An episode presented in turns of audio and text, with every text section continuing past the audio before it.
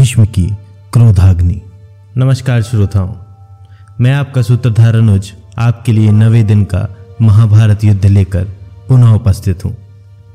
हम युद्ध का वर्णन शुरू करें, इसके पहले ही रणभूमि डॉट कॉम विज़िट करें और हमारा बोर्ड गेम खरीदें। इसके अतिरिक्त पौराणिक चर्चाएँ सुनने के लिए हमारे यूट्यूब चैनल मैं सूत्रधार को सब्सक्राइब करें। नवे दिन के युद्ध के पूर्व दुर्योधन, कर्ण, शकुनी और दुशासन ने अपनी आपसी सलाह करके भीष्म से पांडवों का वध करने अथवा कर्ण को युद्ध के लिए आज्ञा देने की बात रखी। प्रातःकाल होते ही भीष्म ने कौरव सेना को सर्वतोभद्र व्यूह में संगठित किया। इसके उत्तर में पांडवों ने समुद्र की तरह विशाल महाव्यूह बनाया। भीष्म के नेतृत्व में कौरव सेना पांडव सेना पर टूट पड़ी। इतना घमासान युद्ध हुआ कि चारों ओर धूल की वर्षा हो रही थी। दूसरी ओर अभिमन्यु भी कौरव सेना पर बरस पड़ा था। बादलों की जलधारा के समान अभिमन्यु बाणों की वर्षा कर रहा था। जैसे वराह रूपी भगवान विष्णु ने महासागर में प्रवेश किया था, उसी तरह अभिमन्यु कौरव सैन्य समुद्र में प्रवेश करता जा रहा था। जैसे हवा रुई के ढेर को आकाश में उड़ा देती है, उसी तरह अभिमन्यु ने कौरव सेना को चारों दिशाओं में भागने पर विवश कर दिया था। अभिमन्यु को देखकर ऐसा लग रहा था, मानो दूसरा अर्जुन युद्ध करने आ गया हो। अपनी सेना की इस दुर्दशा को देखकर दुर्योधन ने राक्षस अलम्बुश से प्रतिघात करने को कहा। अलम्बुश तीव्र गर्जना करते हुए अभिमन्यु की ओर बढ़ा और उसके चारों ओर खड़ी सेना को भगाने लगा। यह देखकर द्रौपदी के पाँचों पुत्रों ने अलम्बुश से लोहा लेने की ठानी। उन्होंने अलम्बुश को बुरी तरह से घायल कर दिया और प्रतिबिंद ने अलम्बुश को बेध दिया। कुछ देर की मूर्छा के बाद अलम्बुश क्रोध से जल उठा और उसने द्रौपदी के पाँचों पुत्रों के घोड़ों और सारथियों को मार दिया। अपने योद्धाओं के रथविहीन हो जाने की स्थिति में अभिमन्यु ने बीच में आकर अलम्बुश का मार्ग रोका। जहाँ एक और अलम्बुश मायावी था तो वहीं अभिमन्यु को दिव्यास्त्रों का ज्ञान था।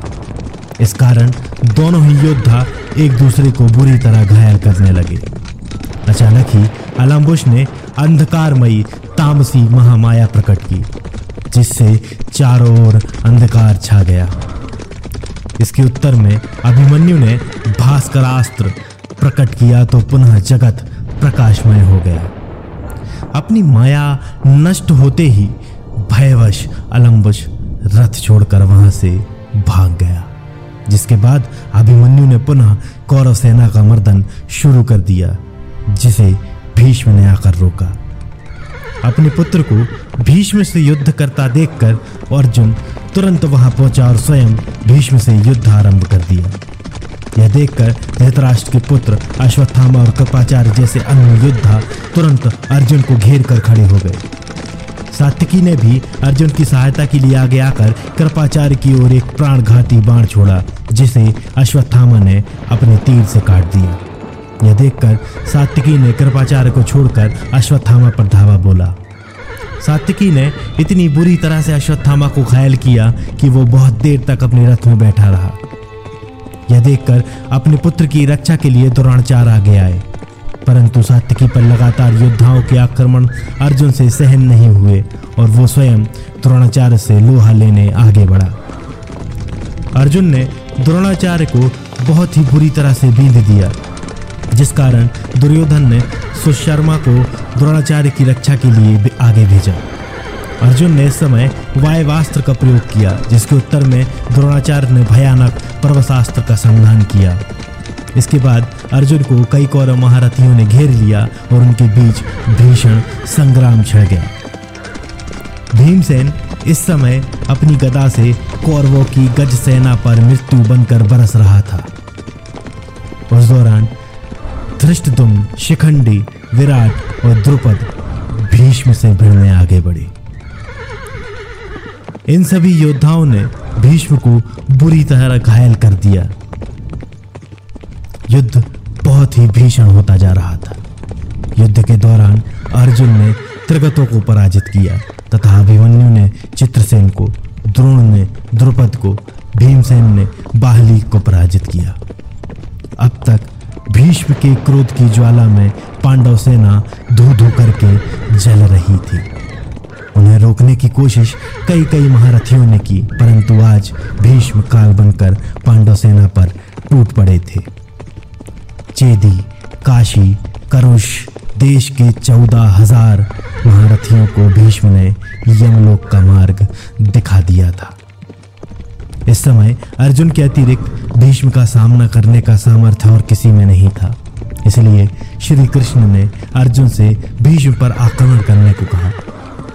अर्जुन ने भीष्म पर हमला तो किया, परंतु पूरे मन से युद्ध न करने के कारण श्री कृष्ण क्रोध से जल उठे और हाथ में चाबुक लिए हुए ही रथ छोड़कर भीष्म की ओर दौड़ पड़े। भीष्म ने अपने धनुष की प्रत्यंचा खींच ली, परंतु वे श्री कृष्ण के प्रहार की प्रतीक्षा करने लगे। इसी समय अर्जुन ने श्री कृष्ण को पैरों से पकड़कर उन्हें उनकी प्रतिज्ञा याद दिलाई। इसी के साथ श्री कृष्ण वापस रथ पर आ गए और अर्जुन तथा भीष्म के मध्य पुनः युद्ध आरंभ हो गया।